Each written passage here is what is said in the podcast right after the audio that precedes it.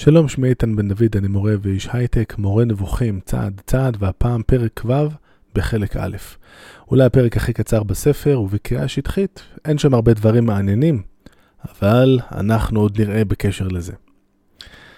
איש ואישה הם שני שמות שתחילה נקבעו לגבר ולאישה, ואחרי כן הושאלו לכל זכר ונקבה מכל מיני בעלי החיים. הכתוב אומר, מכל הבהמה הטהורה תיקח לך שבעה שבעה, איש ואשתו. זה כמובן מפרשת נוח. כאילו אמר זכר ונקבה. אחרי כן הושאל השם אישה לכל דבר המזומן ומוכן להתחבר אל דבר אחר. כמו שנאמר, חמש היריעות תהיינה חוברות אישה אל אחותה. זה מספר שמות בתיאור של בניית המשכן. מכאן מתברר לך כי אחות ואח אף הם נאמרים בשיתוף בדרך ההשאלה כמו איש ואישה. ובזה סיימנו, עברה בדיוק דקה מאז תחילת הפרק הזה, ולכאורה אין פה שום דבר עוד מעניין, אבל האמת היא שזה לא המצב.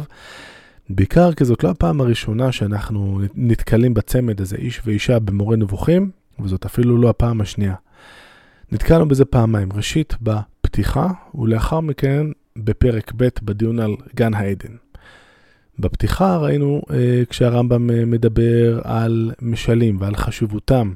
הוא הביא כדוגמה את המשל בספר משלי, המשל של הפנייה לגבר אה, ותיאור מצב שבו יש אישה שמפתה אותו, היא אישה שנשואה למישהו אחר וכולי, וכמובן אזהרה שלא להתפתות לאישה הזאת, והרמב"ם שם אמר לנו שמדובר במשל לפיו האישה מייצגת את החומר, והאיש את הצורה. מדובר כאן בהבחנה של אה, אריסטו בין אה, חומר וצורה, בעצם בכל דבר אנחנו יכולים אה, להבחין הבחנה שנמצאת אצלנו בשכל, זאת לא הבחנה שנמצאת באמת במציאות, בין החומר של הדבר לבין הצורה שלו. נזכיר שהצורה היא מה שעושה את הדבר למה שהוא. ובהקשר שלנו, בני אדם, החומר הוא כמובן הגוף שלנו, והסיבה לכל חיסרון ולכל מגרע תהיה הגוף. במקום שאני אוכל אה, להגות כמו שצריך עכשיו שבוע, שבועיים, חודש, שנה רצוף, כדי למלא את הייעוד שלי, הלא הוא הכרת האל כפי כוח האדם אצל הרמב"ם, אז פעם בשעה, שעתיים אני צריך לעצור לשתות קפה, אולי לאכול איזה משהו יותר גדול, ללכת לישון, ועוד לא דיברנו על כל שאר התאוות שמלוות אותי מדי שעה בשעה ודקה בדקה, מה לעשות זה המצב. אז מבחינת הרמב"ם אמרנו, אה, המשל של איש ואישה בפרק, ה... בפתיחה למורה נבוכים, בעצם מדובר על הייצוג של החומר והצורה מצד שני. הפעם השנייה שנתקלנו בה בשילוב של איש ואישה הייתה בפרק ב' של חלק א', בדיון הראשון שעורך הרמב"ם ב... לגבי מה שקורה בגן העדן. ואני רוצה רגע לחזור לאחת הנקודות שם שבזמנו לא התעכבתי עליה, ואני רוצה שתנסו להקשיב ולשמוע אם משהו נראה לכם מוזר. וכאשר המרה האדם את פי האל, ונטה לעבר תאוותיו הדמיוניות ותענוגות חושיו הגופניים, כפי שאמר, כי טוב העץ למאכל וכי תאווה הוא לעיניים, נענש בכך שנשללה ממנו אותה השגה שכלית, וכן הלאה וכן הלאה. מה שקצת אה, אמור לצלצל לנו צורם זה שהפסוק הזה שמובא פה, כי טוב העץ למאכל וכי תאווה הוא לעיניים, מי שאמר את זה לא היה אדם. זאת בעצם אה, זאת החוויה של חווה כאשר הנחש אה, מפתה אותה. אז זה אדם או שזה חווה? בעצם הרמב"ם דוחף אותנו בכמה מקומות בספר לכיוון של הבנה שקודם כל סיפור גן עדן הוא משל, את זה הוא אומר במפורש. והוא לא משל למעשה שאירע בעבר, אלא למה שקורה בהווה, ולא לאיזה שהם אדם וחווה, אלא לכל אדם מאיתנו.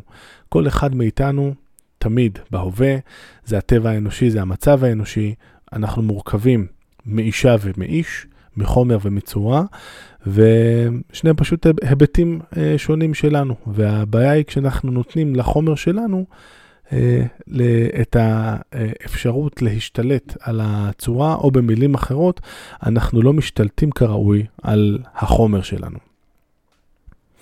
אז אה, אחרי שאמרנו את זה, אנחנו יכולים אה, לחזור ולהסתכל על מה שקראנו עכשיו בפרק ו', ראינו שהרמב"ם אומר שאישה זה כל דבר שמוכן ומזומן להתחבר למשהו אחר.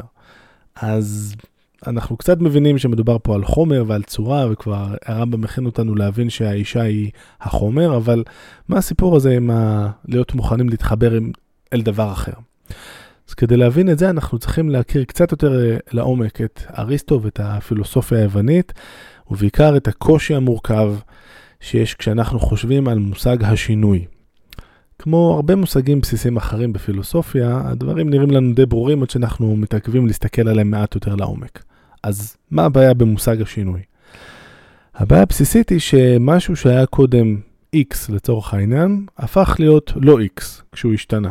אני, אה, לשמחתי או לצערי, פעם היו לי טלטלים, היום כבר אין. האמת היא שיש, הם פשוט הרבה פחות והרבה יותר קצרים, אבל אין. אז האם אני אומר שאיתן של פעם הוא לא איתן של היום? כמובן, איתן שהיה פעם עם טלטלים הוא לא איתן של היום שהוא קרח. אבל משהו בי נשאר אותו דבר מצד אחד, ומצד שני משהו בי השתנה. אז אני כן אותו דבר או לא אותו דבר? יש פה מעט קושי. כדי לחדד את הקושי הזה, אני רוצה לדבר דקה על הפרדוקס המפורסם הנקרא הפרדוקס של הספינה של תזהוס. היוונים כידוע לכולנו היו יורדי ים מעולים, ובואו נדמיין שתזהוס שלנו יוצא למסע בספינה, ויחד איתו יש עוד כמה ספינות אה, שמלוות אותו. כמו שקורה מדי פעם בספינות, אה, יש איזו קורה שנשברת, אה, מתכלה, אה, מתכסה באצות, אני לא יודע, אני ירושלמי סך הכל. אבל בואו נדמיין שכל פעם יש איזו קורה שהיא לא בסדר ומוציאים אותה מהספינה, מעבירים אותה לסירה קטנה ששטה ליד הספינה שלנו, ובסירה הזאת גם יש כל מיני קורות ספייר. אז אנחנו לוקחים את הקורה הספייר ומתקינים במקום הקורה המקורית שלנו והכל בסדר. אנחנו עושים את זה שוב ושוב ושוב, וכל פעם מחליפים אה, קורה אחת, ובואו נדמיין שבספינה של תזהוס יש 300 אה, אה, קורות כאלה. מה קורה אחרי שהחלפנו את כל 300 הקורות? הרי המצב עכשיו הוא ששום חלקיק בספינה של תזהוס הוא לא היה בה בהתחלה, וכל מה שהיה קודם בספינה של תזהוס הוא כבר לא שם.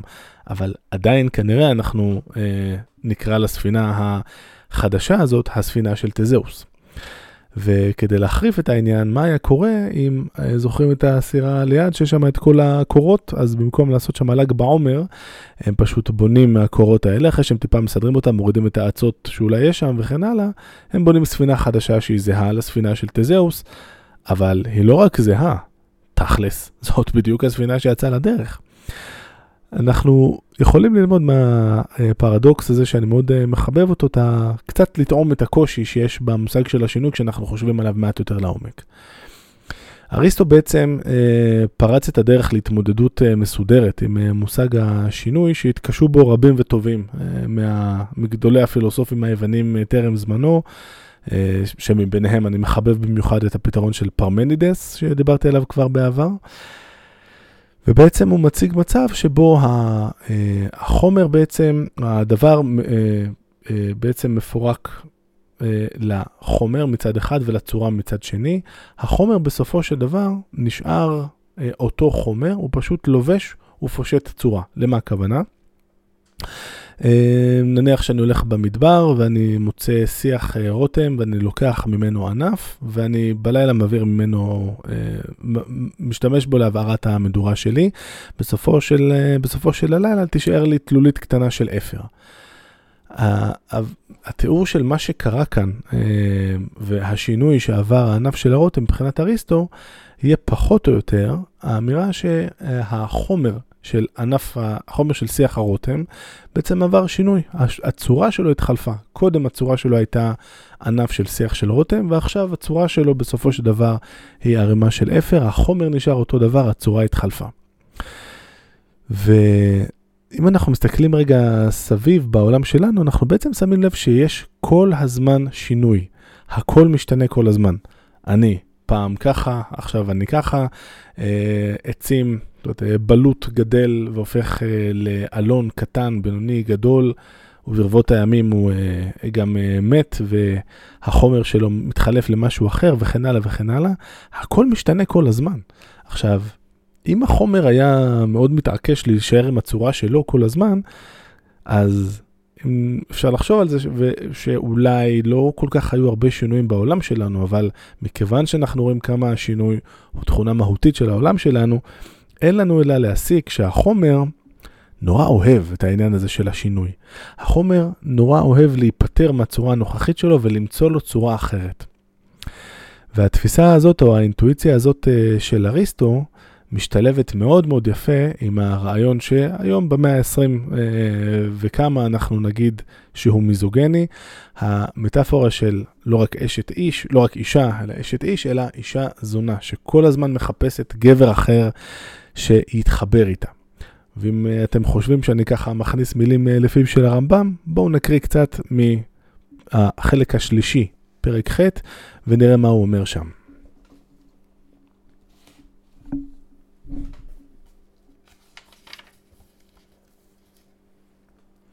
מה נפלאים דברי שלמה בחוכמתו, בהשוותו את החומר לאשת איש זונה. כי חומר לא נמצא בשום אופן בלי צורה. זאת אחת ההבחנות הבסיסיות של אריסטו, אין חומר בלי צורה. בגדול גם אין צורה בלי חומר לשאלתכם, אבל יש יוצא דופן, עוד נגיע אליהם. מכאן שהוא, החומר, הוא אשת איש תמיד, אשר אינה חדלה מלהיות, מהיות עם איש, ולעולם לא נמצאת פנויה. אומרת, בכל רגע ורגע החומר אה, מתלווה אליו איזושהי צורה. למרות היותה אשת איש, אין היא פוסקת מלבקש גבר אחר להחליף בו את בעלה. מפתה אותו ומושכת אותו בכל דרך, עד שהוא מקבל ממנה מה שבעלה היה מקבל. זה מצבו של החומר. ומכאן הרמב"ם אה, ממשיך אה, לדיונים מעט יותר עמוקים אה, בתפיסה האריסטוטלית של החומר וכולי. אז אם נחזור לפרק שלנו, פרק ו' המאוד מאוד קצר, ראינו שהאישה היא בעצם דימוי, אנחנו מחברים את זה לדברים שראינו עד עכשיו, זה דימוי לחומר. הרמב"ם נותן לנו עוד נגיעה לגבי הנטייה של החומר להחליף צורה, עניין שהוא יחזור אליו עוד, עוד בהמשך. ורק משפט אה, נוסף על המשפט האחרון בפרק, שראינו שגם אח ואחות הם אה, שמות מושאלים שמציינים את העניין הזה של להתחבר, דברים שמתחברים אחד עם השני. זאת בעצם אה, ההכנה הראשונה שהרמב"ם נותן לנו לשני דיונים שיגיעו בהמשך. שני דברים שנאמר עליהם במקרא שהם קשורים איש לאחיו, ואחד מהם הוא הקרובים שיש לנו על, שהיה, שהיו לנו על ארון הברית, אה, והדבר השני הוא חיות הקודש אה, בחיזיון הפנטסטי אה, של יחזקאל. ספוילר קטן, הרמב"ם שם יזהה את חיות הקודש עם המבנה הקוסמי של הגלגלים, אותו מודל של קליפות בצל שמרכיב את העולם שלנו. אבל עד שנגיע לשם, ייקח לנו עוד קצת זמן. להתראות.